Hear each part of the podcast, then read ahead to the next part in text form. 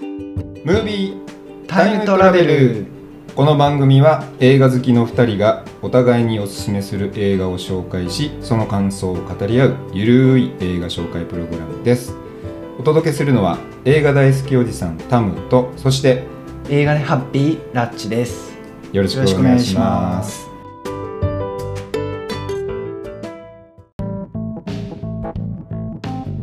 はい今週も始まりました、はいよろしくお願いしますこの間さゲームの話したじゃんああ PS5 あそうそう、は俺いははいねあのでラッチがあのスマホゲームやってあやってますよすはいななんか新しい動きやった、いや特にはあの、うん、特技はないないですけど、うんあのゲーミング PC がちょっと今気うんになってて、うんあのあんまりいろゲいろあるーよねムやんないんですけど、うんあのノート PC を前に2年前ぐらいに買ったのかあなるねノート PC 型ねはい、あるあるで、うんデスクトップじゃなかった理由が、うんあの置き場所がそんなに大きい場所を取りたくなくて確かにか確かにつあの今だとあの家にネット引いてるんですけど、はいはいはいはい前あのスマホのテザリングでそっかネットやってたのでそれは w i f i ボードが必要だもんねデスクそトうなッんプだですとねなかなか面倒くさいよねでかつあのゲームをやると、うんそのゲームをダウンロードするためにも通信、それはそうだね発生するんで通信もいるし、はいなんで一日やっぱりこあうとテザリンそグもそもオンラインゲームだったらねああそうですねね、ネットつな環境がないと、はいないと厳しいであとラグがああ出ると厳しいんで そうそうだから結構あのシビアなゲーマーははい無線じゃなくて有線でやあるそうそうってそいううそうですねはい、うんカテゴリーはいはいはいのそうです高いやつそうですランケーブルでそうですねこだわり始めたらとんでもない車並みぐらいに金うかかるからね、んマジでそうなんですよ部品ごともやっぱりこだわると高いのでそうで俺この間あの PS5 ああはいは言っいたじゃんはいでそれを買う前に、はい実は XBOX の新しいやつはいはいはいをはいはい買おうかなと思うっんうんうんてたのよ。うんうんあでそのそのもともと PS4 を持っててはいでどうしようかなうん新しくしたいなと思って、うんでも XBOX でうんやりたいやつが「スターフィールド」っていうゲームがああ一応ある専用タイトトルであ出るっていうのがあってうんあそれいいなちょっとやりたいなと思って XBOX を検討してたのあはいでもいろいろ見る中で、はいうーんでもなあやる時間なあとかってそうな思んっですよてねいろいろ考えて、うんいやーでもともと PS4 でゲーム買ってたりとかするから、はいそのデータが引き継げるとかってことを考えるあとやっぱり PS5 の方はがいはいいいのかなと思って。うんでもあちょっと待てよとでもゲーミング PC だったらそのスターフィールドも、はいえー、となんかできるらしいの PC 版もは出るらしいのでへえそのコンソール版は XBOX 専用なんだけど、はえーっと PC 版もあるらしいいへえ出るっていうあじゃあ PC っていう手もあるのかと思ってはいで XBOX と PS5 のそれぞれのそのスペックを調べたのうんうん CPU のはいとか、はいあーいろいろグラフィックはいボードの性能とか、はいそれと同等かそれ以上のセッティングで、はいゲーミング PC を組み上げたらどうなんだろうと思って一回シミュレーションしたら、はい80万ぐらいになる嘘 だーほんとほんとえだマっジでて XBOX も PS5 もそんな10万もいかないんですよね言わないよね5万5 6万5ぐらいですよね、えーそれを PC でやろうとするとそうそう80万以上するんですかするするえー、だってストレージはテラテラまバあイト1テラバイトのはい SSD じゃん高速のやつあ SSD ね SSD ででさらにグラフィックボードも、はいあれ相当なレレベルのやつが入ってるのよはいはいはいはいコンソール版ははいで当然 CPU もそうだしああ、まあ、まんま一緒のやつはないから、あはいあれコンソール専用で作ってるからねそれぞれあだからそれ相当のやつあはい調べてはいで揃えてったら大体80万ぐらいになってええそれはちょっとあれあれじゃないですかもうちょっと部品ごともうちょっとこうまあいろいろちょっとうんこやうれば調整していけば、うんまあ抑えられると思いますけど3 4 0万ぐらいになるかもしれないけど、うんいええやだってお音とかも含めて音源ボードも含めてねああそっか音であすかとそのはいネットワークのボはいードもそうだし、はいあとディスプレイもはい 4K が出てるやつとかでディスプレイも 4K が出るやつとかっていうのセッティング全部だってえー、コンソールだったらコントローラーと本体あればとテレビがあればできうるんけでどきますね PC だったらさそれ用のモニターとはいキーボードとマウスと、はい、は であとコントローラーとで本体ととかい、そうですね全部揃えてったら、まあ、なんななんやかんやで80万ぐらいになって まあ俺が一番そのその時点ではい買える最高峰のスペックのボードとかグラグラボとか選んだかからかもしれないああそうですねはいあと、うん水冷かなんかにしたのかはいはいはい 冷却ユニッ冷トが却ユニット水冷かなんかあでもとんでもない金額なんだよこれ これダメだと思ってーいやそれはそれだったら確かに PS5 買っちゃいますね全然えー、その方がそこまでそこまでなんいかやまあそれはちょっと極端なやりすぎだとしても、はいまあでも普通に2 3 0万かかるよへえ PC で組もうと思ったらそんなだって56万でできないでしょ56万の PC なんてたしょぼいでしょあーまあもちろん確かにだってそもそもグラボが56万するじゃん 本体 下 本手す体るの下部手する品とが10万ぐらいするじゃんグラボ本だ体けの部品が確かにねでしょ、うんそれ全部組み上げてったらさ平気で20万ぐらいいくうよ、んマジであれどうなんですかねあの外付けのグラフィックボードってえっとねあのまあもちろんメリデメはあるんだよはいはいメリットはそのアップグレードでいえ要はしていけるってふいう普段使いは普通のパソコンのスペック値でその外付けのグラフィックボードを挿せばまあ要はだア拡プリ張をアプリごとにこの、はいこっちの使うとかっていうのもできる使っていうのができるっていうだけどまあまあどうなんだろうなあんまり良くないっていうのは聞くねなんかそうですよねなんかそれだけは聞くんですよ、だからあんまり手出せてないあんまり考えたことないから詳しく調べてないから何がダメなのかっていうところまでは、そうですねまあ、分かってはいないけど、うーんデメリットは何なんだろうなでもねなんかあんまりどどうしたって内蔵で、えーとはい基板から直接やり取りするんじゃなくて一回線出してるああ優先でそうですねだからなんかラグがあるんじゃなかったかなああ確かにあの、うんソニーだったかどっかもなんか一回そういうセットで売り出しましたあけどプレイステーションいやえー、あー PC で PC でバイオか、えーああバイオでねあ外付けグラボのね、うんあー普通はあのビジネスノート PC だけど、はいはいはいゲームする時だけ外付けのはいうんこれをパワー挿す使とうやつよね、はい、ゲームもできるみただいかならあの例えばうーんゲームじゃなくてはい、そういうこうクリエクリエイトをするようなあー動画編集とかはいはいいうのだったらかなまだり有効なんじゃないかなあとーそんな別に、はいあとにかくパワーが必要なやつそうですねでもゲームってパワーだけじゃないから確かにレスポンスがとかそういうのもフレームレートとかないとねそこら辺うんを維持できるっていう環境が重要だあかー確かにならちょっとねゲームはやっぱり特殊だよ逆にあの市販のもう、うんあの組み上げてるこう組み上げてるあの既製品はダメなんですかえっとダメじゃなくてはいいいのよ動くのよはいだけど最高設定ができないの、うん、ああなれだるほど確かにまあだからベンチマークではい快適ぐらいのはいはいはいレベルにはいくけど、はいはいそされい最高値は叩き出せないのあれじゃ あれではそうかあのん吊るしの吊るしのセットアップじゃ無理あーじゃあやっぱり組み上げないと、それはもう最高値を叩き出すにはそれをやるしかないあだから もうマジで車と一緒だよあ本い当やあのもう限界がない 再現がない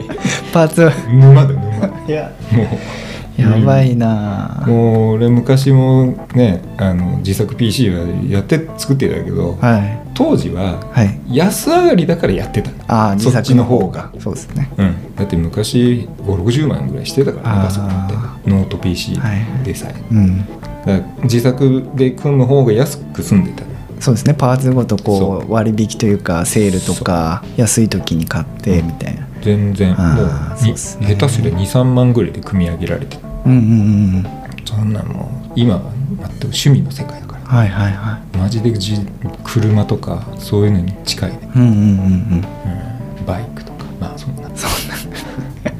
まあゲームもな、うん、やる時間ないしなほんとあそうなんですよ一日が本当に早くってで、まあ、こういう課題作品以外にも個人的に見てるものとかあるもじゃないでとすもとねか。もともと見てるから、ね、そのタムさんもそのドラマとか私だとアニ メちょっとと待かってちょっと整理してみようかえっ、と、はいダッチが摂取してる はいコンテンツはいまずまずゲームはスマホあスマホですねはでいす、スマホゲームです、はいでスマホ漫画はそれほど読みあません漫画はそれほど読んでないですねでアニメアニメですねは配信でやってるやつ見7割ます8割はでいアニメですそのなんだっけ TVer じゃないけど、まあそういうはいやつでも見ます見でドラマはドラマはネットフリックスとかあそう地上波のドラマは見ないのね地上波は見ないですね見はで、えー映画い映画映画も配信で見ます、映画も配信でいますたまに映画館行ってみたはいりでもしますはいって考えるともうこれだけで 5, 5種類あるわけじゃん5種類ありますねでまあ漫画とゲームはいは何パーぐらいなのかなこのうちあでも漫画ゲームはほぼほぼ少ないですね10パーぐらい10%切るか切らないかぐらい切らなか、いかぐらいはいということは残りの3種類はいアニメドラマ映画はいで映画プラス劇場も含めてはいでこれがだから残りの90%をだいたい3割3割3割ぐらいになるそうですねってことまあ3割3割っていうよりかもう均等ではなくてあもうアニメがもうほぼあ占めててアニメが60%ぐらいもうドラマ映画50%はぐらい50%ぐらい半々アニメとドラマとあ違うドラマ多と分映画ドラマ映画とはいアニメで 50%50% ぐらいの感じいやもう多分アニドラマアニメがうん多分あドラマアニメ、がで 10%20% ぐらいで、うん、あ映画の方が多いんだあともうあともうアニメアニメがほぼですねだかあらアニメアニメがほぼなんだ漫画とかがもう下手したら5%ぐらいほうでほうほうでドラマ映画がほうほう5%ぐらいでそれでなるほど10%ねで残り9割がもうアニメですかねあじゃあもうほぼアニメなんだねほぼアニメですねなるほどってことははい今回のこの企画をやることによって映画がちょっと増えてきてるって感じ映画は増えてきてますうーね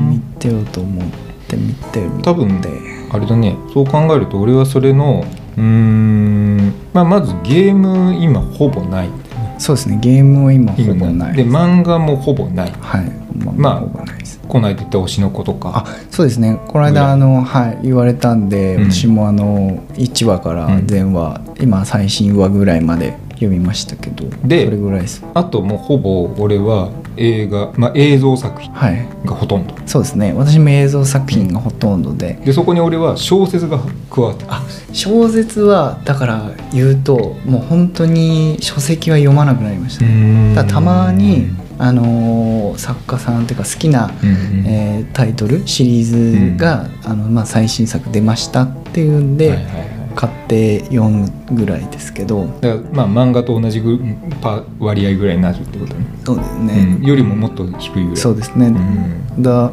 本当にだから本を読むっていう習慣があだから逆に言うとうんあるあもうある程度もうジャンルが決まった要はあの英語を学ぼうみたいなとかああいうなんかああ実用書みたいな実用書的なものが多くなりますね、参考書とか。うんなるほこっど、ちの方ね、が小方が多説くなっちゃとうかじゃなくてそうですね前はあなるほの湊かなえさんとか、はい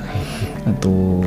まあ、半沢直樹でも有は名いですけども、あの糸井い池井戸潤ね池井戸潤さんとかうんうのん、あなんか最新作出てるんだみたいな、まあ、うだんから結構本屋とか前は行ってましたけど、うん今はもうほぼほぼ行ってないですね。そうね、はいあんまり行かないねまあなんかなんだろうショッピングセンターとかモールとかに行って見かけたらちょっと入るかなぐらいであーそうですね本屋さん見かけたら行くかなぐらいですねうん日常的に行くって感じじゃなくなったなう俺もんでそれ言ったらもうだいぶ前に話したけどレンタルビデオも行かないしあーまあそうですねああるはあるからうん別に行こうと思えば行けるんだけど、うんまあ別にもうそこでまた借りるってこともないから、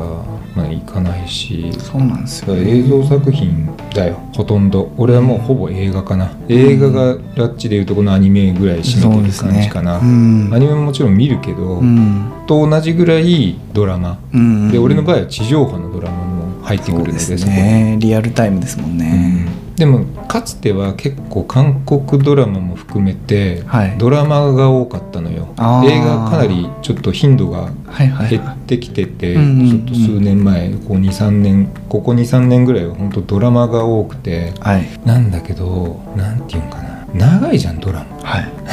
か韓韓国ドラマってあんま見ないんだっけ韓国ドラマは「あの愛の不時着」とかあーあのーあれです、えイテウォンクラスあとククオンクヨンあの宮宮廷なんとかとかあーまあまあまあそういうね、うん結構長いですようん、ねな長い長い長いです長いです二十何話とか三十何話とうんかああって当たり前で韓国って、えーっとまあ、ドラマによっても違うんだろうけど大抵週に2回放送してんの、あ週2なんですね週2でやってんのああそれはす科ごいな目とかでやってるでしかも1回が40ん、はいはい1回が1時間とかはいはいはい平気であんの、うんで CM が多分間に挟まんなくて、はいはい日本みたいに、はい最初ずっと最初と最後だけまとめてバンってやるってまとめてザーンって放送すうるわのよーはい1個が1時間超えるやつとの輪とかもあったりするから、はいはいそれが週に2回あるのよおおっていうのが3ヶ月ぐらい続くからそれは行くよね忘れいきますねいきますね長いんだよ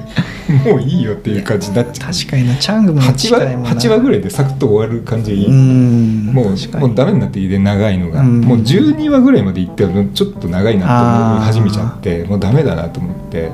確かになでで最近はちょっと映画、まあはいこの企画が始まったっていうのもあるし、はいやっぱり映画だなと思って、うんうん映画だったらどんだけ長くたってさ3時間もあれば見はれいるじゃん、はいそんなのめったないじゃん3時間超えるよう確かなに作品ってあんまないじゃん、ないですね たまにあるけど、うん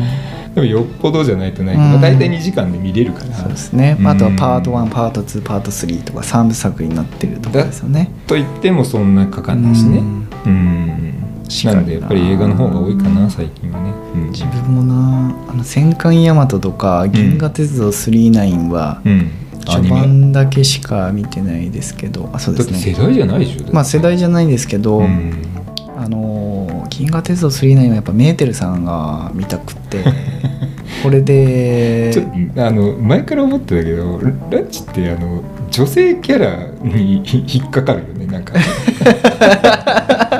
すげえ言うよねあヒそれヒロインとかあそれはあの ーやっぱりこう男の子だからなんねか男の子だから、ね、あそれはしょうがないよねそれはもあわかりるよますそれはしやっぱキャラクターとして、うんそっか有名キャラじゃないですかメーテルさんってあいやまあまあそうまあはいそれはまあほぼ主人公と言ってもいいぐらいだけど、うんそうね鉄郎の方があんまり知らない人も多いんじゃないかっていうぐらいまあ、とんでもないけどねメーテルはうんとんでもないってうのをモンスターだけどねあというのをこう知らないわ けですよ話数も長すぎてまあね、まあ、見た目うんにと雰囲気に騙されてそうですねだから唯一多分あー若干若い世代も知ってるかなっていうのは、うん鋼の錬金術師はうーんあの全60話ぐらいだったのでまあそれなりに長かったのかなって宇宙戦艦山本陽子はあ知らないであす知らないの なんすかそういうのあったねええー、ドラあマきじゃあ機動戦あ機動戦艦なでしこあなんか名前は聞いたことあるっすよそれアニメですよね確そうだよかですよねそうそうそうあなんか聞いたことあるんですけどはい見てはいないですねあそうなんだはあれはカナタのアストラいいや知らないこれ、ま、漫画が原作なんだけあどそあでアニアニメアニメになってますうんあそうなん意外と見てないね私だからあのーアニメアニメを見たのは、異世界転生ばっか見てんじゃないあいやアニメをですね そうでもないんだアニメを見始めたのがあ最近ってこと中いや中学中学からなのでちょっと待ってよでだとしたらえーああのーあれですよあの地上波でテレビでやってたアニメはちょこちょこ見てまあすでよも中学だから深夜アニメは見見ないもんねだからだからそうですねそうですねそりゃそうだよねだから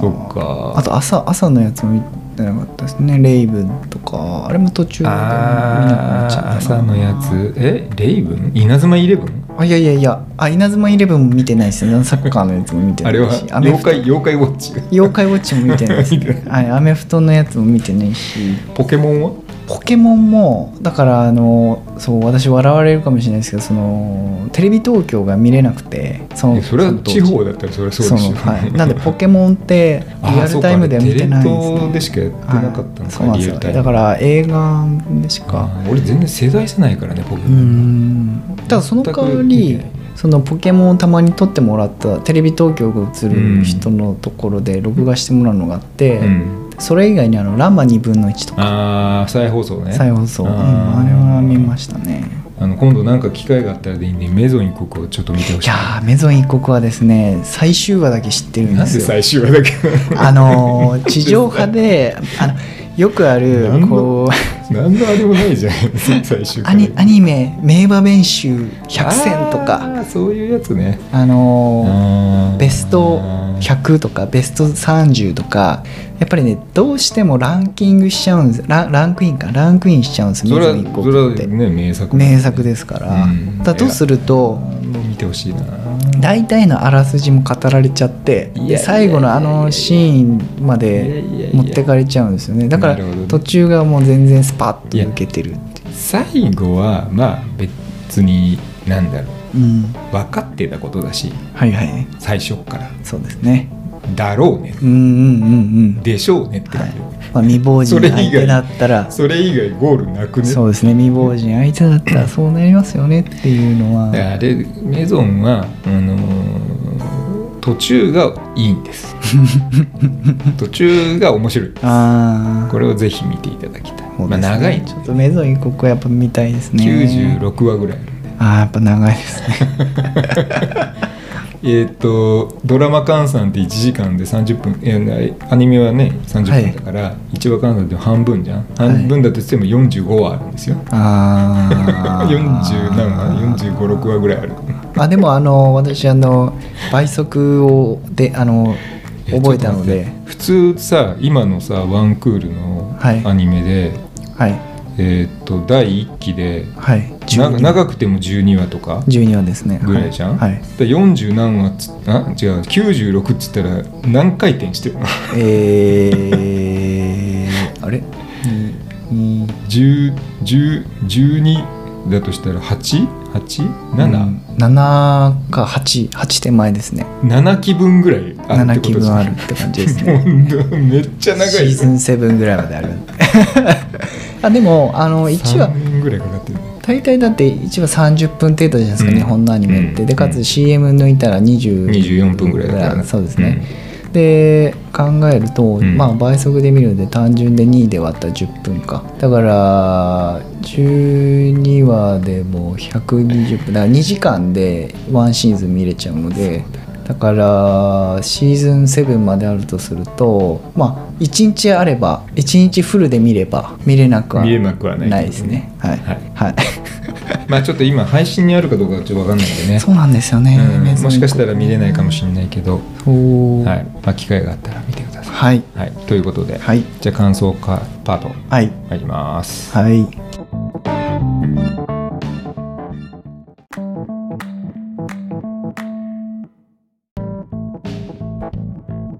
はい、じゃあ感想パートです。ラチからお願いします。はい透明人間です透明人ね来ましたよ。来ましたよ透明人 間いどうですかやあのー、なんていうんですかね結構怖かった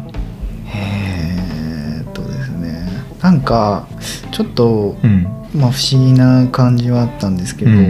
ていうのもあの序盤、うん。うん。まあ、ヒロインと思われる女性が、うんその一緒に住んでる男を、うん。うん。なんか薬を持って殺そうとしてるなっていうシーンから始まるんですよね。うんうんでようやくなんかその家から逃れてったらこう車をでその逃げようとするんですうんけど車で逃げて、ね。さらに。うんその車の窓ろ窓ガラスをこう素手で割ってきてうん。うん。こう「行くなよ」みたいなことをうんこう言うなんかうん。そういうシーンから始まっていて。ねうん要はその男がその女性をすごい苦しめてたから女性が解放されたくて、逃げ逃げ出すんだっていうね、はい、で男をす、殺そうとするっていうシーンがあって、はいはいただその後こうまあその男側が、うんまあ、死んじゃったんで、うん財産をあなたが相続する権利があるとうんうんうんいうところで多額の財産をその相続するところから、なんかこう急に変なことが起こるなうんっていうのが本当にこう見てて感じ取った印象で。うんまあ、映画の中でその男っていうのはすごい、あのー科学の天才というか、まあ、発明家みたいな感じでそなうんだねか有名なその、うんまあ、お金持ちのあれはあるんですけども、うんまあそういうところもあってなんか女性の方がその男がこういろいろ私を操ってるんだわみたいなことを言っていて、うん結構まあもう気がく狂ってたというかまあ精神に異常をきたしたんじゃないかそうそうそうそうそうという疑われるわけそうなんですよ、うでんその中で その男の家に戻って、うんあの地下室みたいあの地下にその研究開発室みたいななんかすごい大きなラボみたいなラボみたいなのがあるんですよね、でそこで見慣れないこう機械を動かすと急に何もなかったところにその黒いスーツみたいなのが出てきて、うん要はなんかあの光学迷彩のスーツでそすようねなんですここが1個目のネタばらしというか、はまあ、透明人間とは何ぞやといはいいうところの一つの、なんだろうな回答というかう、んうんね、まあネタネタだよねうんううんん、結局、まあ、この透明人間っていうね、まあ、前回ちょちらっと言ったけど、いまあ、いわゆるクラシックモンスターものの系譜に連なる、まあ、モンスターなわけですよ。でこれあの配給がユニバーサルあでユニバーサルって、まあ、ラッチあんまり分かんないかもしれないけど、まあ、かつてはフランケンシュタインだったりとかうん吸血鬼とかうねんドラキュラとかそういうものを多くもう白黒のあうんモノクロの時代から作ってる、うんうんうんまあ、制作会社ではいでユニバーサルモンスターって言われるぐらい、うんモンスター映画がすごい多かったうんでその中の、えっと人気キャラクターの一つだったね透明人間も、うんうんだから このタイトルからするといわゆるそういうこう透明体を透明にできる能力を持った化け物みたいなものがうんうん出てきてみたいはいはいな話、でそそういうものしかなかったからこうんれは、うんうんそういう映画しかなかったんでだと思ってたら実は科学的に それを作り出したものだった、まあ、いわゆるあれだよね元子だよねあ光学機動隊そのうですね光学迷彩だよねそうですねはサイボーグ反射によって透明あの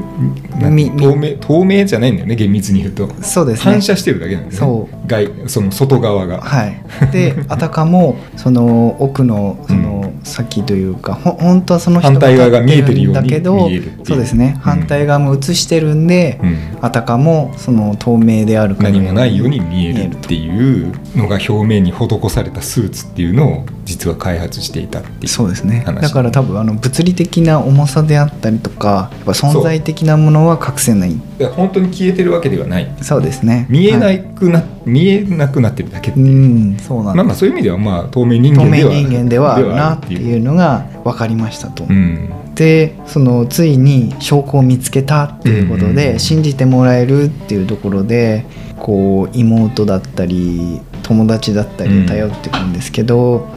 またその頼ろうとした矢先にですねその透明人間になったやつがあのヒロインを陥れるようにこう策略を巡らせてまあ、そでこがね、うんスリラーというかまあホラーというよりはスリラーに近いかなそうですねうん急にあのサスペンスというかそうですね真向かいで喋って食事してた妹の首をナイフでい切やらーあれれはてショックシーンだね、はい、で切ったナイフを手に持たされるってそうそういそうだからあたかも他の人から見たら、彼女がね、はい、主人公がやったかのように見え首るを切って見ってえいるうというあーなるほどなあの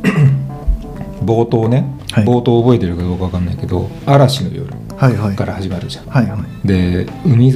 いの崖の上に立ってる屋敷あ豪邸はい豪邸からこう円形から始まるのね、ではいそこでタイトルが出る「波に打ちつけられてはい」でその波の崖こう岩肌に波が打ちつけられて波が水がこう引いていくところで跡が残ってるところに「インビジブルマン」っていうタイトルがふわあふわって浮かんで冷えて消えていくっていう。はいはいはいはいなんでそうタイいトうル演が出でそうしそたうね出てくる、確かに、まあ、まあ要するに透明人間を表している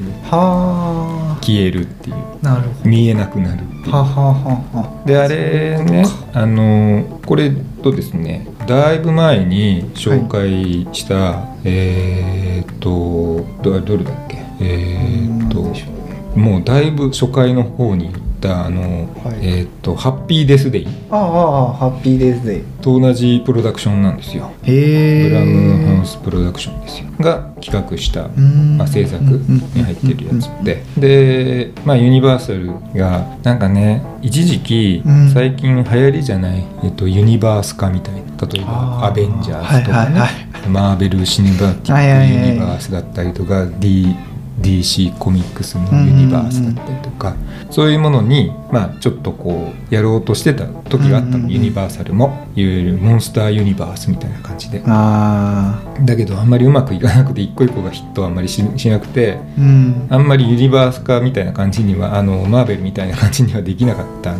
だけど、うんうんまあこれもそれにまあそれに入れようとしてるのかなんかちょっとどうかわかんないけどこの作品もね、うんうんうんまあでも連なるような作品ではあって、うんで多分そのあの冒頭のオープニングのシーンっていうのが「嵐の夜崖の上に立つ豪邸」っていうのはいわゆる昔のうんそういうモンスター映画の系風の流れであるのよ、まあ昔だからあれはお城なわけ、はあなるほど、うん、夜嵐の夜に、はいはいえー崖の上にそそり立つでっかい城城っていうのがあーでそこにす住んでるはい主人がモンスターでみたいなのがあ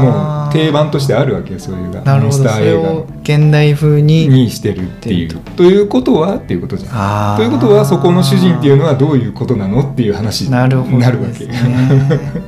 そして主人公はその、うんまあ一応夫婦でね、うんうん結婚して 要は囚われのうんうんうんプリンセスなわけじゃないですか、はいはいはい要するに、 はそういうことよ。なるほどただそれを現代版にしてるっていうのは、えー、とどっか別のとこからねはい王子様みたいなのがそのうんね囚われの城から姫を救い出すのではなく、はい自ら逃げ出すっていうあーあーあ ー自ら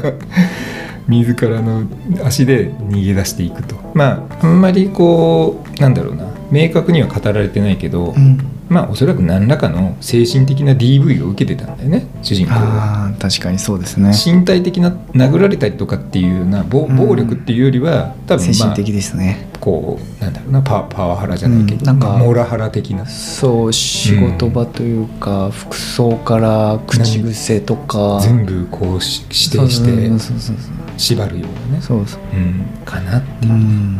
だから多分彼女としては、まあ、結婚何年ぐらい経ってんだのかちょっと分かんないけど、うんあのもうとにかく逃げ出したかうとんうんうんいうことですよ。そうですねであのそのお屋敷からね、うんとんでもないなんか現代彫刻みたいなもうとんでもない屋敷だったよね。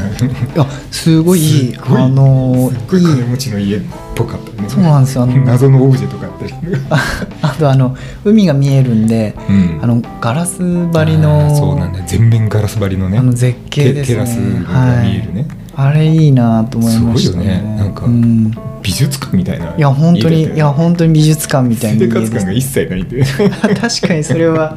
ありましたねどうどうやって掃除してるんだこれはっていうぐらいロのボットがしてんじゃないいやーそう かなんか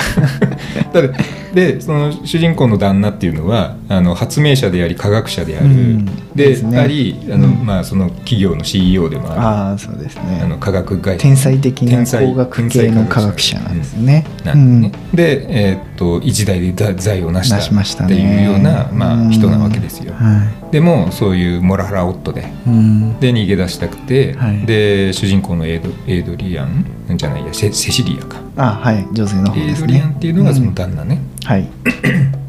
で、えーっとまあ、多分あの旦那っていうのは何らかのこう精神疾患なんじゃないかなっていうね、まあうんなんていうんですかね脅迫性障害みたいあなね。の多分天才あるあるなんじゃないですかねうーんなんか天才の人って多分どどっかなんかが欠落してるんですねそどうっか突出してるそうそうそうそうバランスがはい取るためにだと思う、うんうんでまあそれで逃げ出しましたとうん嵐の夜にと、でまあもともと,、えーっと妹のエミリーが、うんえーっと多分連絡取り合ってたんだろうね、うんうんだから私この日逃げ出すからうん迎えに来てと、ていうことで感じですね車で来る、うん迎えに来るとそうですねでギリギリで追いかけてきて、はいで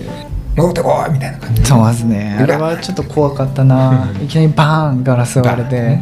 でまあなんとかギリギリ逃げ出しましたと、うんはいで妹のところにかくまって、まあ、妹の友達のあの黒人の刑事そうですねにのところににちょっとかくまわれて出たらでほどなくすると、はいあの弁護士かなんかがやってきて、はいはい彼は死んだんだみたいなでね自殺しましたとうん、で遺言がありますはいであなたに妻であるあなたに全ての遺産財産を相続っていうか残しうますと、ん、本来はいろんな手続きも必要なんだけどもうこの紙一枚にサインをしてからそうもうあなただかのら手口続座きがを口座に振り込まれますとただしそうですねあの3つぐらい条件があるはい経営捕まっ犯罪を犯さないことと精神に異常が見受けられないことみたいな感じで、 3つじゃ2つかななんか条件があるんだあよっねて、はい、で後半それが守れなくなっちゃうんで、でそれを何何ヶ月かか1年うかん維持できてれば、いあそうでのすねあなたのものになりますなりますよっていうのがもう手にするわけ、はい、でも彼女は信じられないわけですねうんあんだけのことをしてた旦那がうん、死を選ぶわけがない自ら死ぬわけがない、うんおかしいうん絶対どこかにいるはずだうんうん、生きてるわあいつはっていう、って、だんだんだんだんなんか見えないものが見える感じになってくるねそうですねでいいる誰もいない部屋の椅子があ誰かいるあそうですね 見えてきて見えてないんだけどねあそうそうそう映像としてはえ一切まあ、一切見えないんだけど見えてないんだなけんかそこに彼女にはいいいるっていうるようにやっぱ見える、っていうことを言い始めて、うんで妹も最初はあの疲れてるだけよみたういな、ん、死んだんだものって、もう大丈夫もう解放されたのようっんて言うんだ言われれば言われるほど信じられなくてなんか、いやそんなことはねう絶ん対どこかで起きてる、これはもうあの人の作戦なんだわみたでいだなんだんだんだん周りの人も、大丈夫かなみたいな感じになってくるそうなんちですょっとやられちゃってんじゃない精神的にってなってきて、はいっていうのを、まあ、追い詰められていくとで中盤はい、だんだん周りの人に危害が及んできてでいよいよもう直接的な干渉をし始めてくるわけでね、うんその透明人間が。いやで実はそのもともと旦那が開発していたはい光学迷彩スーツはいによって透明になっていたやつが、まあ、じじ本当に至ったっていうことがそうですね途中、中盤から分かった分かったとっていう話そして彼女はどうしていくのかということそうですねだから最後その、うんまあ、ヒロインがやっぱり信じられなくって、うんあの人が犯人だとうんいうのが、えーもう彼女の中ではもうんうそれしかないわけですよなんそかうね作中だとあうのん兄弟なんですよね、ここのこの男のあ男そこは自ね体が兄弟であの一個ツイストがありまして実はその弁護士ですって言ってたはい言ってきてた通こう通告しに来たやつっていうのがその旦那の弟だったああじゃあおおに兄お兄さんお兄さんですねそうそうそうお兄ちゃんで後半その対決透明人間との対決があって、うんうんで倒すんですよねで倒したら実はあのお兄ちゃんお兄ちゃんがいてでその弟のその男の方は屋敷かなんかどっかに監禁されててうんで彼も被害者なんだうっんていうのでうんもう犯人は兄貴ってなってそうだから多解分決する方向になっちゃったんですよ一ね。回ツイストがうんでだから途中の方あたりからはいあのその主人公が見え見えないものが見えるって言ってたのが本当にそこにいたんだっていうのが分かるじゃない。うんうんで分かってということはじゃあそれはあの旦那なんだとはい彼なんだとそういですうねふうに思って、はいで直接対決をして殺すわけね。うんすると実はそのあの弁護士だったと。そうなんでですね。要はお兄ちゃんだったとそそうのですね旦那のお兄ちゃんだったと、うん兄弟だったああれ本人じゃないんだとそうですね。でで実はその旦那は自宅に監監禁されてましたとうーんいうふうに、まあ、白を切るわけですね。はい、で世間的警察もそれを信じて、もうみんなあそうだったんだとう。んであれはじゃあそのお兄ちゃんが全てを企んだ、うん自分の、ね、財産を自分のものにしようと思ってうん仕組んだことなんだっていうふうに解決しかけるんだよね。そうで すね。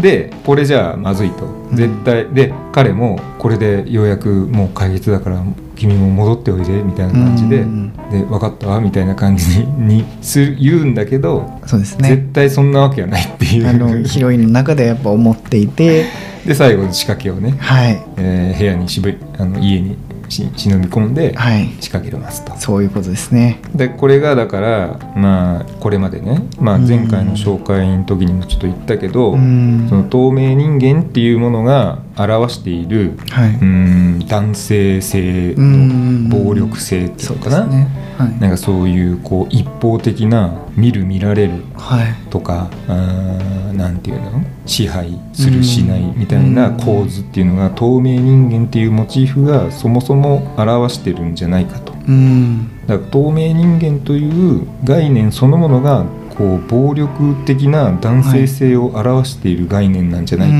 いうふうにうん俺は思ってるはいなんか女性から出てくる発想じゃないなと思ってるのあー透明人間というキャラクターは女性からは生まれないんじゃないかなと思ってるうんだからなんかこうそれを今回あえてまた作品としてやるときうにんどうすんのかなと思って、うんまあ完全にではないけど、うんまあでもやっぱり女性のはいうんなんだろうなこう、まあ、逆襲といえば逆襲だけど、うんうんうんだから作中ではその旦那に対する、まあ、復讐というか、うん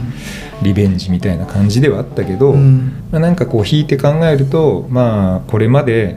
うん男性中心で考えられてきたこういった作品うんいわゆるホラー映画における女性のキャラクターっていうのはただただ怖がって叫ぶだけのキャラクターみたいなうんまあほとんど人間性のかけらもないようなキャラクターでしか出てこないわけよ、うんホラー映画における女性っていうのは、うんそれが一人の人間として描かれたっていう意味では、うん多分現代版にアップデートされてる内容だとは思うしあの最後の点顛末も含めて、はいえー自ら考えて行動した結果も含めて責任を持って行動するっていうようななんか宣言にも見えるし。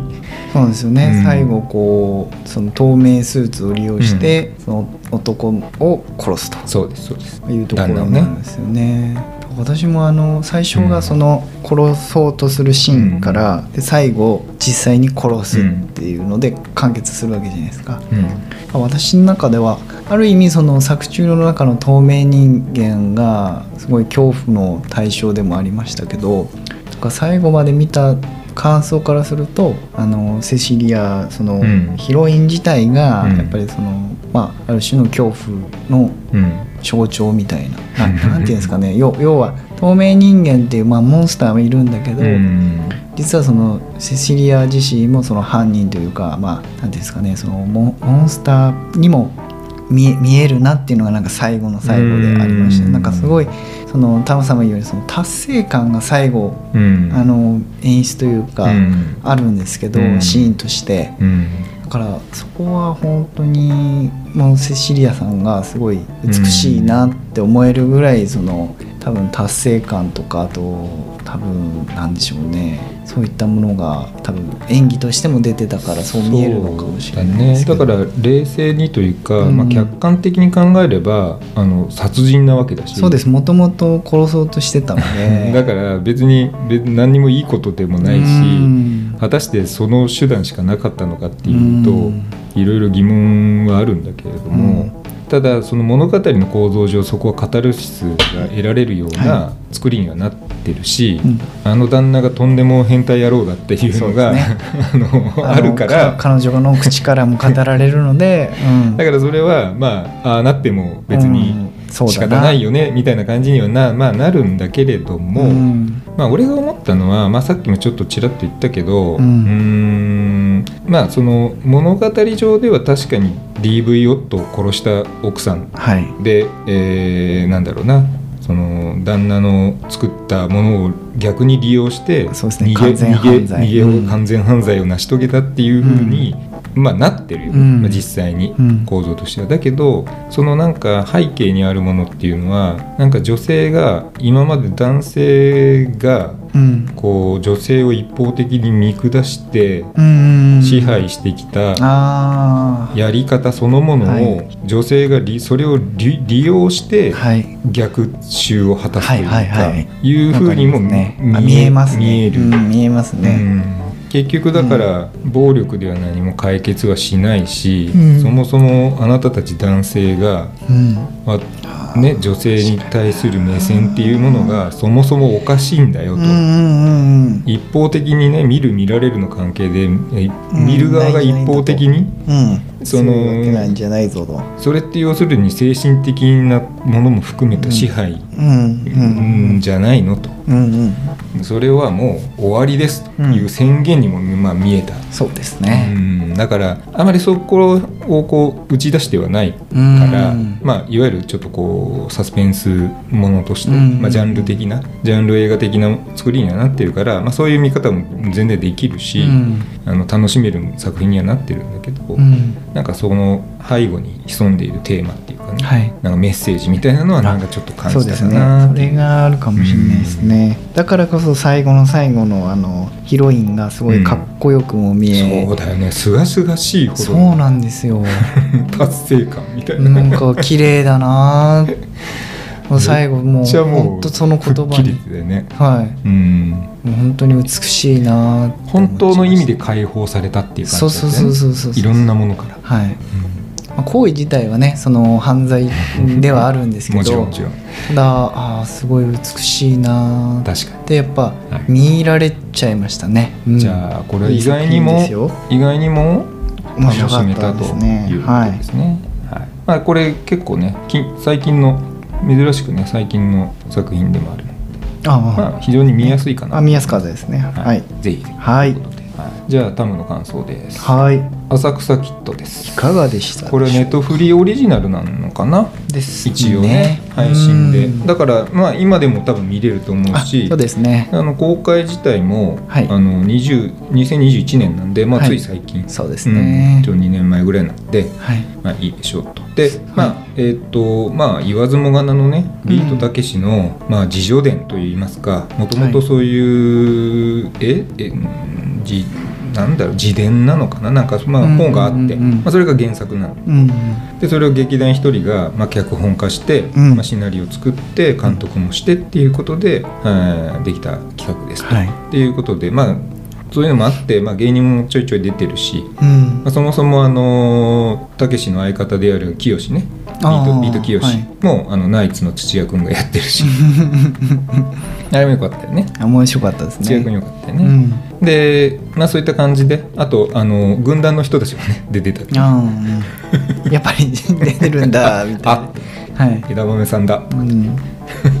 やでももうやっぱね面白かったですねいろいろ出てて、うんうんでまあまあお話はねまあビートたけしが、え1階のねはいストリップ劇場の、まあ、駒使いというか、あそうですねエレベーターボーイみたいなね、はい雑用係みたいなのをしててはいでもともとお笑いが好きではいでいろいろやりたいと思ってうんーんそこに住み住み込みなのかなあれね多分ほ住ぼねみ込みですね住み込みでうんうん、あのフランス座っていうね浅草にあるは劇場、はい、まあ、ストリップ劇場だよね、うん、に住み込みで働いてるとこから始まりますそうですねでまあ夢があって芸人になりたいというふうに思ってるんだがというところで始まっていきますと、はいでそれをあのー凪良優也が演じてますと、はいうん、で一番その作品のお冒頭は、現代のたけしの姿から始まるんだよねそうですねはい、まあなんかバラエティ番組なのかななんかあれなんかで特しょう番ねみたいなねうん感じの出番待ちをしてるところで、あのータップをそうですね踏んでやり始めるとはいでそれで気持ちをこうなんか整えてじゃあでいざ舞台出番です本番です、うんバーンってあの出ていくとスタジオに出ていくっていうとこから始まるはい、でそれとこうこうするようにというか重なるような感じでうん、時は、そうですね遡りでうんえー若かりし頃のたけしから始まるってういう。んでもともとその劇場の、まあ、社長というか代表であり、えーっとまあ芸師匠芸人でもある、うまあ、師匠と呼ばれているその深見っうんていうねこれを泉洋がそうですね演じていて演じましたねまあこれがね良かったねよかったですハマってたとこれ思います、ね、俺、うんもしかしたら俺大泉洋のベストアクトなんじゃないかなおー今まで結構大泉洋いろんな役やっていろんはないドラマも映画も、まあまあ、いっぱい出てるじゃん、うんうんまあ、もちもちろん全部見てるわけじゃないからうんう俺んも、うんわかんないけど、まあ、見てる中だけで言うともうこれは結構ハマり役じゃうんいやない良かったと思うだいぶ良かったよねううんん何個やってたと思いますかなんだろうな掛け合い間とかも含めてやっぱうまいですねその辺がうねまいし、うんまあね劇団一人がね演出してるから多分あその辺も調整あ微調整をたいだいぶしてると思うけどね、うんこの間とかはーうん絶妙 にでまあこの師匠が、まあ、昔かたぎのねああそうですねあの芸人ではいでこれがねやっぱねあれ多分まあもともとのその自伝の方にも書かれてたのかもしれないけど、うんまあなんか劇団一人が言いたいことっていうものがそこに詰まってたのかなっていうものがまあ何箇所かあるんだけどおいあのーまあ一つははい笑われるんじゃねえぞと。ああ芸人だけどうんうん俺タケうんたけたけしねそたうけでしすのねたたけって呼ばれてるね、はお前いいかと笑われるんじゃねえぞ笑わせんだよっていいうう、んうんうんうんあれはね多分全芸人が 刺さるんじゃないかなとそうですね思うよ、確かなんにかわかんないけど、ううーんんなんかそこは2回ぐらいその話出てくるから出てますねうんであとはあのピンクのハイヒールのくだりねああなんか居酒屋かなんかではいはいはいはい「おいじゃあ帰るか」っつってでではい師匠が行って靴をこう差し出すとたはい竹が竹がねねうんはいバカ野郎 うんそこお前ヒール出すんだよ」そこにそれでな俺がこれを履いて「うんいつもより背が高いなってバカ野郎ヒールじゃねえか」っていう人ボケがやるのが芸人だろとかっつってあ会ってからの久々に会って居酒屋での話あだから、うんうんうんうんあれはねなんか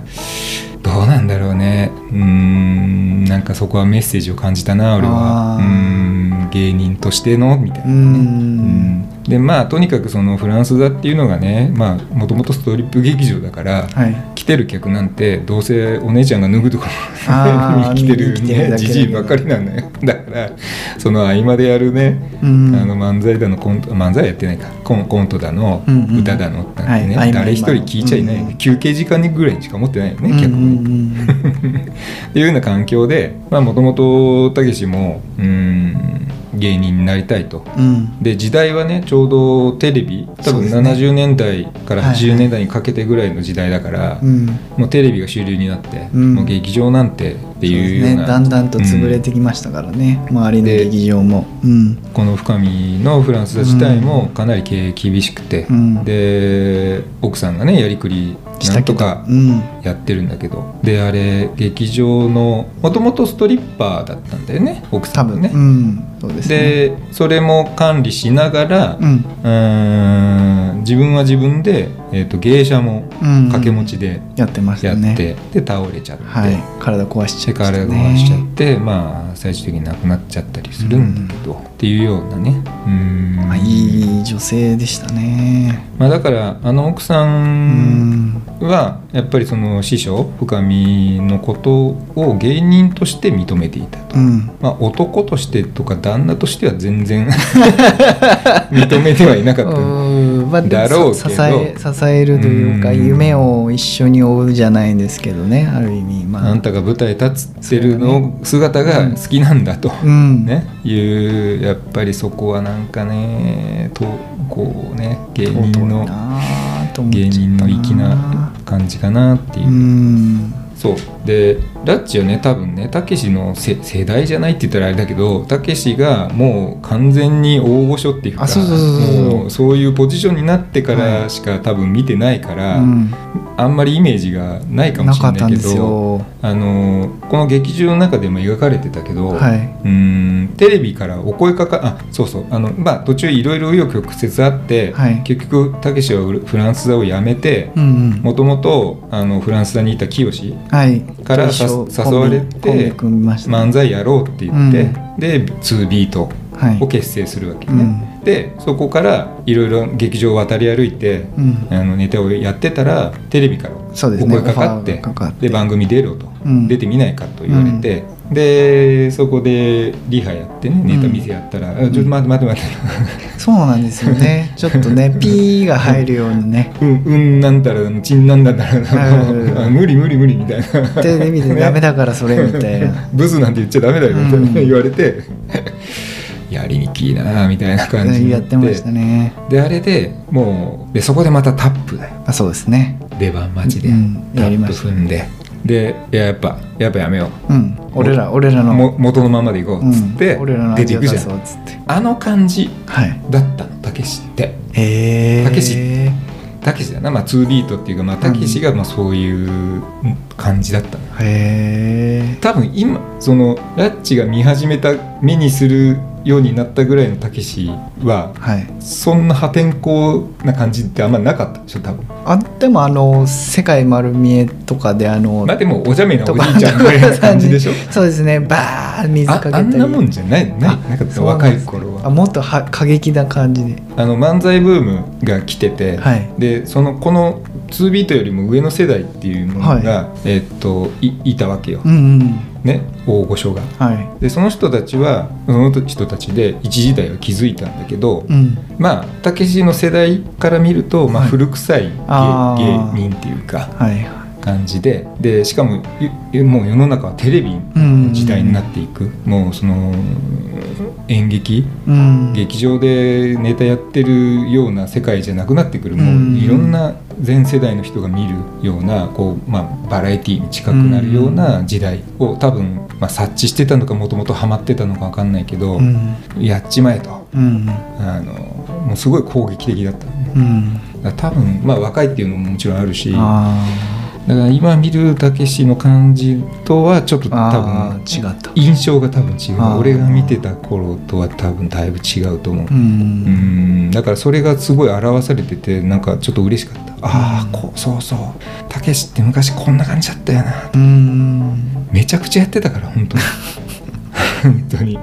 まあでもそれがう受けてたんですねその時それがやっぱりあの80年代うんのテレビ、バラエティー黄金時代だよね、ああはもうやっぱり光って見えたんだよね、うんそこは、うんまあ一個やっぱり飛び抜けてたよねまあ、うん同世代でいっぱい漫才コンビいっぱいいたけど芸人も、はいまあさんまとかもそうだけど、まああの辺はやっぱり今残ってるあの辺の御所はいっていうのはやっぱり一個抜き出てたよねやっぱりちょっとやっぱ違ったよね他とはね。なるほどですねうんっていうのがね描かれていて、うんまあそこに至る,、ま、至るまでというかまあうーんどこまで描いてたっけなでもなんかそうやって最終的にまあ師匠がねあそうですね亡くなってっていうとこ事ろ故事故で、うんまあ、事故というかまあ、まああ不れ注ね意寝で、た寝たばこだよねはい、 いやあそこも良かったよねあの長長寿というかあー声かけもねそうですたけしがうん「そんなことしてくれたぜ」みたいな「俺もまだまだこれからだな」みたいなあ気にするあそれはあの師匠の方ねあーはいじゃなくてその、えー、と葬式のとこあーろにはいあの家のところに向かってたけしがね、うんし師匠ダメですよ 気が早いっす よ」とどうせ燃やしてくれるんだから自分から燃やさなくてもいいじゃないですかそうですねそれを言ってましたよあの、うん火葬場の人が 「もう半分燃えちまってるから半額でいいよ」って儲けました ねとだあれがなんかねあれをねあのなんだっけ師匠なんか戦争戦争だっけななんかで指をああはいはいなくなっちゃってんだよね、そう先でっすぽが、ねはい4本指左手の4本指がなくなっちゃって、先っぽがうんでそのことをいじるっていうシーンがあるんだよねあそれを先輩から「あれなんでずっと包帯巻いてるんですかあうんああれねあれなんか指なくなっちゃったらしいよあ、うんあ違うこうこう工場かなんかであそうだそうだ旋盤かなんかで事故っちゃって、うん指なくなってっていうでそれを聞いて師匠が来てそのそれをネタにするんだよねあうん、であれがさあそこで多分なんか変わったんだろうなっていあううんでその前がそのハイヒールの下りだったじゃん、はいはい次元だよこうやるんだよそこはつってうん、ねああ確かにそれがあってからのあれででそれを師匠がもう瞬時に分かってあそういうことかとうんボケだなとうん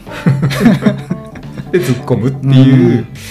あれの一連の下りとあそこでたけしが変わったスイッチ、うんあれが多分キーポイントだったんだなっていうのがね、分かっていやー意外意外とって言ったらちょっと怒られるけど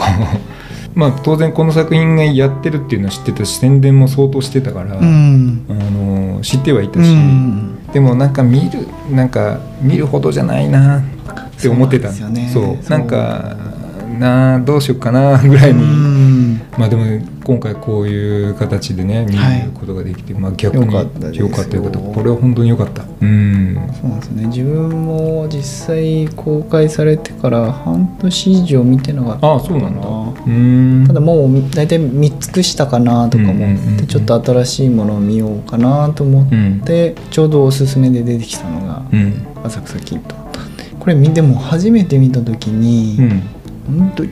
本当にたけしが若返って演じてんじゃねえかぐらいになんかもうたけしさんにしか見えんかったんですよね。すごいよねうん再現度があれそれはでもねあのだからい今のたけしのメイクをしてうんうんっていうのがなんかバズってたのうんねはいはいはいあごめんななぎらじゃなくてやぎらだったねあごめんなさいな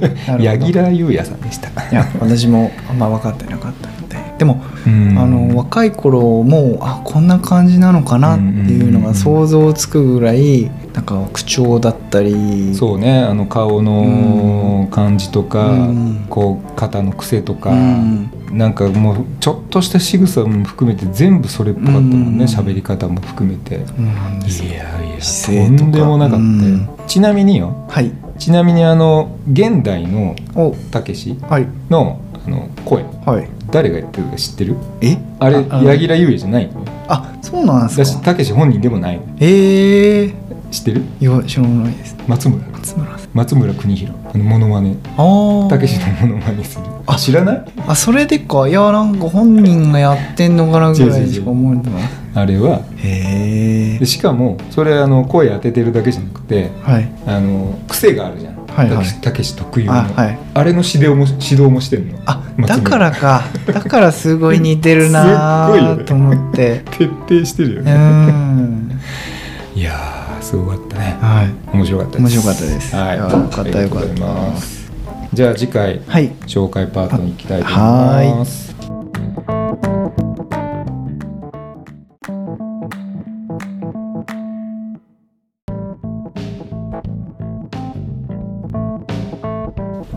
はい、じゃあ紹介パートです。はいじゃあまずラッチからいきますか。はいおい私の紹介するうん、映画はうん、 「ちりつばき」ですねち、ちりつばき。はいあの時代劇時代劇。まあ、原作は小久説々かなに来たね、時代劇。はいあ、これも原作ありなんだ。これは原作があるやつですねほうほうほうほまあ藩を追われたうん主人公が、う。うん。そのなんか身を隠していた寺院が京都市に実際に存在うん。あ地蔵院かうん。が京都市に実際にあるらしくてうん。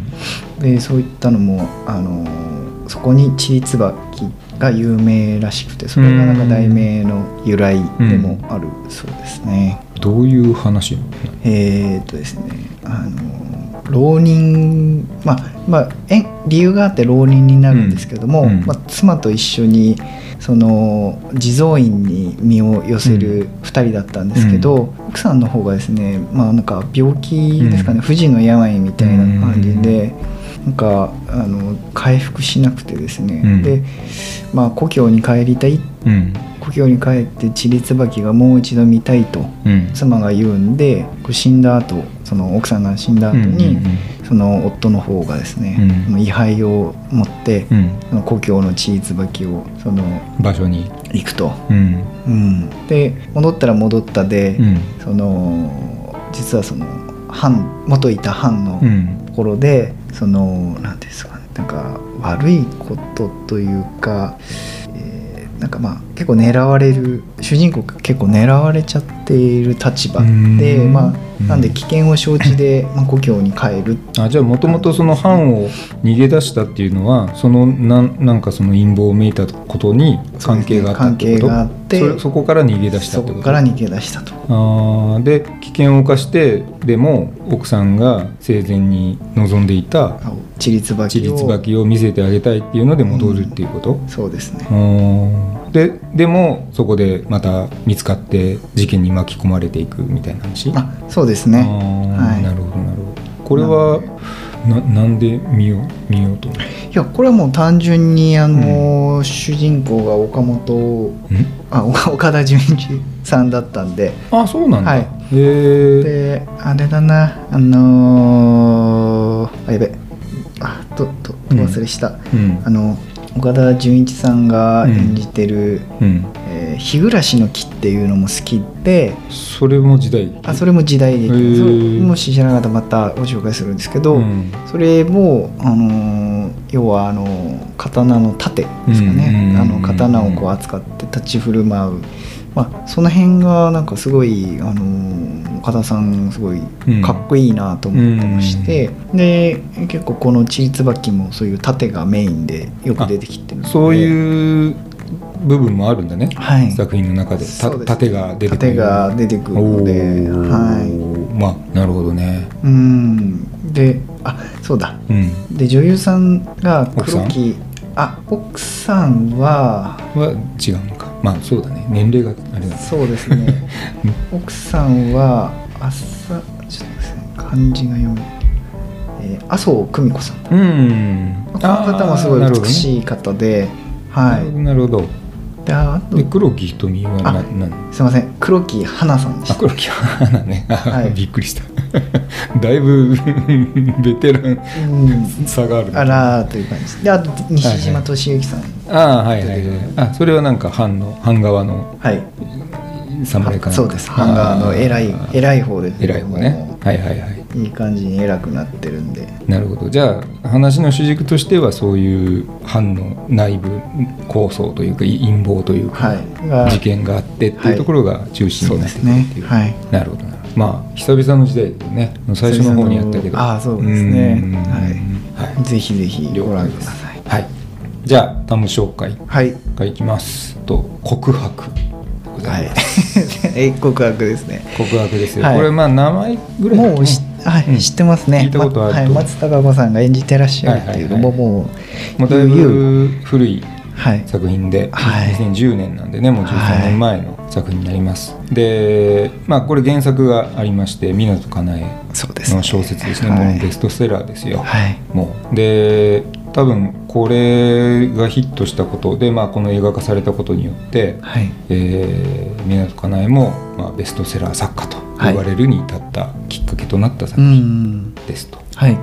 でまあちょっとざっくりあらすじ言いますと、はいまあ、中学校が舞台ですね学校ですうんで主人公は、えーとまあ、松たか子演じる、はいえー、と担任の先生がはいはいはいおりまして、まあ、1年生ですね中学1年生うんうんうん1年生のクラスはいでまあ終業式を迎えるざわざわとしたね、はいはいこれから休みに入るよっていうホームルームのはい時間ではい先生が「私はシングルマザーです」はい「私の娘は死にました」はい警察は事故死と判断しました、はいでも事故死ではありませんはいこのクラスの生徒に殺されたんですあーなんかていう PV はい PV なんだな予告ああー予告あーありましたねという告白から始まるんです、はいはいはいはいは いなので告白なんです、そういうことですね、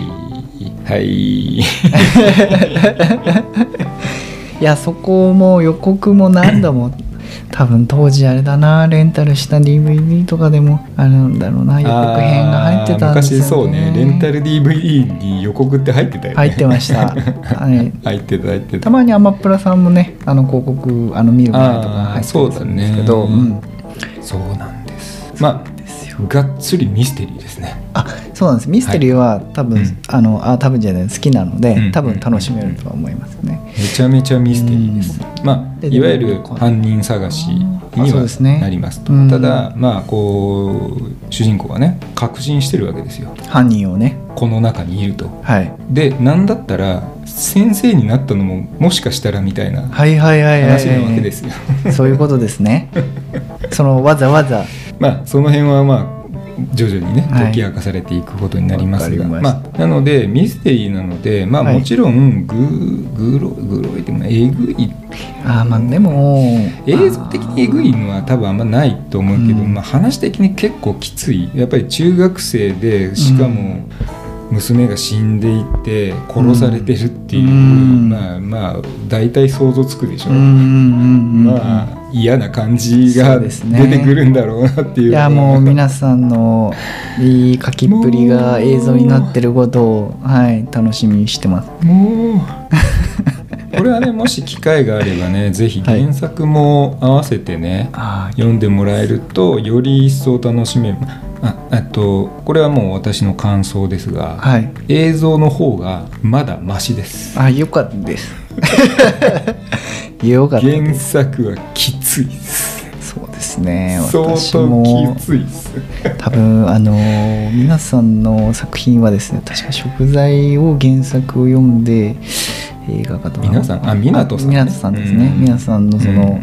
えー実際の小説を読ませていただいたの確か食材が初で、うんあれもなかなか嫌な話だからはね、い、あれ以降とかあれ以外を多分読んでないんじゃないかあー唯一かもしれないまあまあ別にそこは、うん、ねえー気になったらでいいと思うんだけどうんなんて言うんだろうなやっぱりこうかなりねショッキングではあるんですそうよですよねエピソードがう。んでこれがどこまで現実に起きているそういった問題はいとリンクしてるのかっていうのはあちょーっとわからないん確かにそれだはけど、わかんないですねまあ多分モチーフっていうかん参考にはしてると思うんだよねうんいろんな事件があるじゃないその当時の反社会当時もだし今でもそうだ、し、うん、で分かんないけどうんはいこれはだから見る人はいの立場っていうか年齢とかによってもはいだいぶ受け取り方って変わるんじゃないかなっていう気はするんだよね。はい例えばじゃあ親の立場から見た場合じゃあ中学生の子供う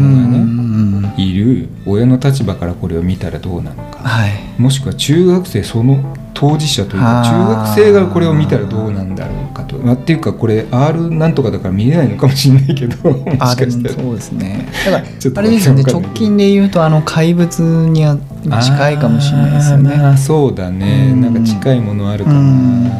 うんあとはまあ母性とかまあちょっと違うけど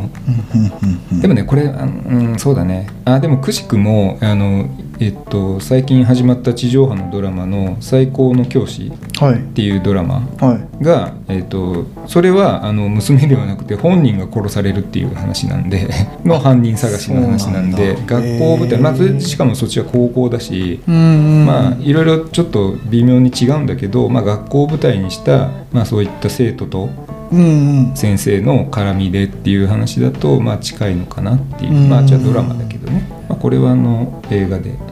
これ結構ね106分なんでねはいうん、コンパクトにまとまってて見やすいと思いますし、はいきっちり決着はつきますはいが、はいえー、すっきりするかどうかは分かりません。 わかりましたぜひ楽しませていただきますはい、ということで、じゃあ本日本日、まあ、今回はこれで終わりになります。はいはい、じゃあ最後までお聞きいただいてありがとうございました。ありがとうございまではまた来週お会いしましょう。したお会いしましょうまたね